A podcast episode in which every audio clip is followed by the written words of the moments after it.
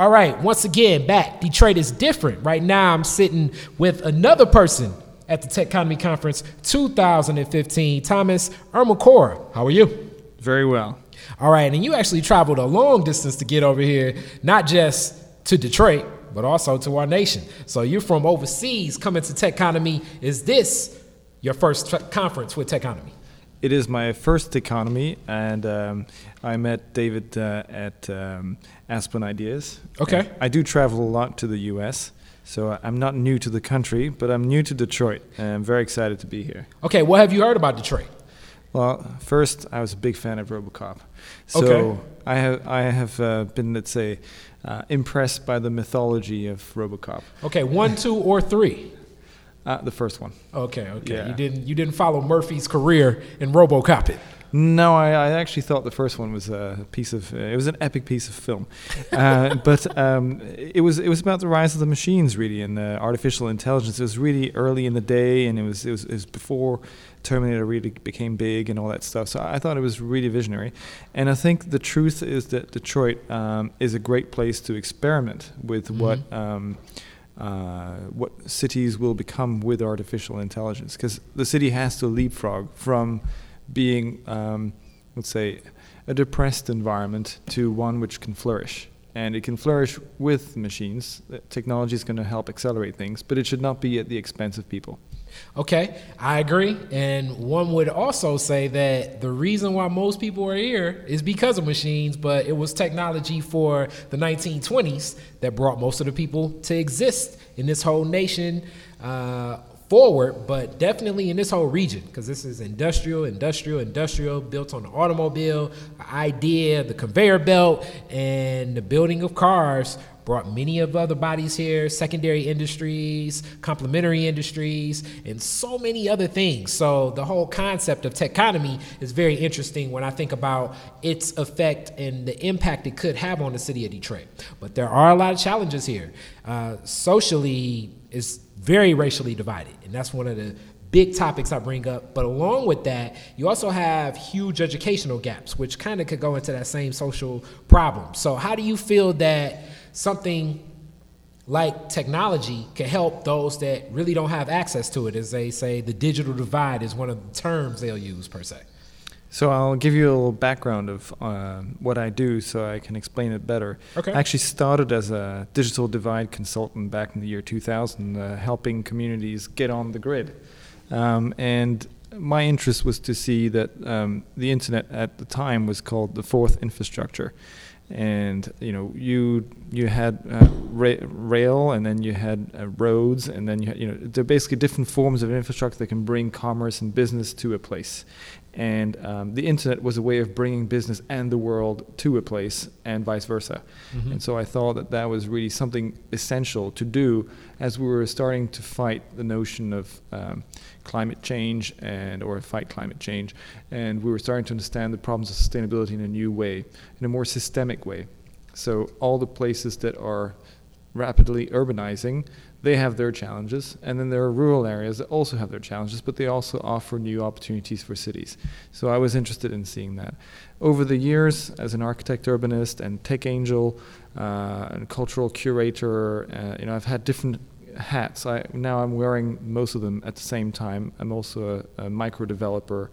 um, setting up a, a, a rather large project in East London to help um, establish a cluster around making.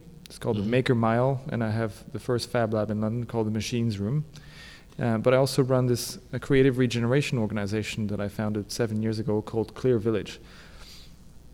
Clear Village stands for, you know, at the time where I started it, I was tired of hearing uh, the word green or eco or things. I, I wanted it to be untinted. And what I felt was more important was openness and transparency. So Clear is about that. Uh, we need to be able to have a clear discourse on how to regenerate places and get people involved. The second thing is about scale. And it's not the romantic ideal of having a village, but rather the fact that you actually, uh, everyone, in my opinion, lives in their own village. It's a village that perhaps is a composite now of the physical and virtual sphere, where you have, you know, your social media friends and you have your real friends in the place where you live and the places where you go to. But it's still your village in your mind that constitutes your psycho-psychological, uh, sorry, psychosocial environment. And that village is what I think people need to be be empowered to, uh, let's say, work on themselves. And very few people today actually feel that they are connected to the development of the cities where they live in. It's Very rare.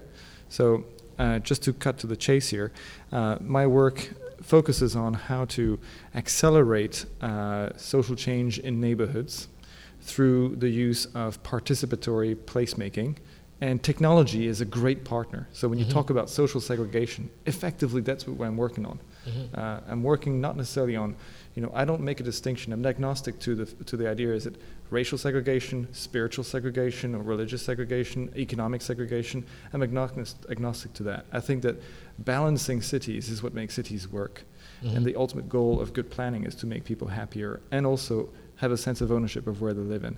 So I'm looking at either fundamentally undervalued assets or places that are abandoned or neglected mm-hmm. in order to reboot or reprogram uh, an area and actually empower the village that's within people's consciousness. Okay. Now you say you want people to get involved as well. That was one of the key points. Define what involved you see and how people can start getting involved because I think one of the biggest challenges when it comes to technology as I've made mention to in some of the other interviews is literacy is a challenge here in the city of Detroit especially for some of the residents that have been here for a long period of time, which can tie to educational issues and other social problems. But how do you, what do you see getting involved? What does that look like? Well, thank you for asking. I think you, you need to be case specific and area and, and context specific. But um, I've worked, I've had restaurants. I, mm-hmm. I, love cooking, and I've been involved with music. Okay. Uh, and I think these are universals. So when you talk about issues with literacy, whether it's uh, digital literacy or actual linguistic literacy, mm-hmm. I think that music and food are great connectors. I like that idea already.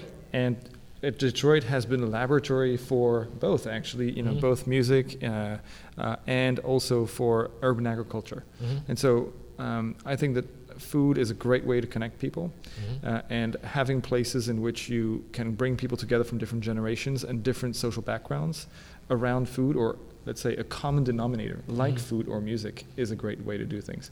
And mm-hmm. once you started the conversation, and this is where I think it's important that uh, cultural innovation finds its place in the in the dialogue or the dialectic of using technology for development, um, because you can't have technology without culture. If you do that, then you're discriminating people and you're seg- further segregating. We're starting back at the beginning of this interview to what happened with Robocop.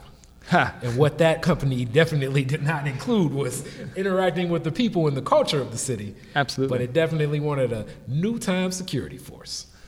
Exactly. And for sure, you know, I think that, um, I mean, I'm excited to be here because I think it's, um, it's the beginning of a golden age for places that have been um, written off from the map of mm-hmm. whatever was interesting. Yes. And I think the places in the future that will be really interesting, or in the next 10 years, is the places that have shown that they can self organize and find you know, human de- decency for everyone around. And that's something really difficult to, to construct.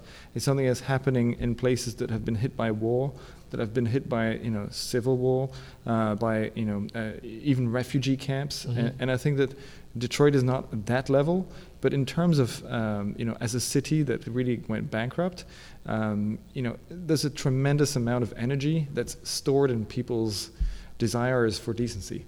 Yes, sir. And it's many opportunities. I'm glad that you came out. Uh, can you please share with the people how they can get in contact with you? I definitely want to follow up and get in contact with you because I have a lot of ideas just related to what you're talking about. The whole idea of a clear village is intriguing. Brilliant. So to get in contact with me, you can just do thomas at clear-village.org or okay.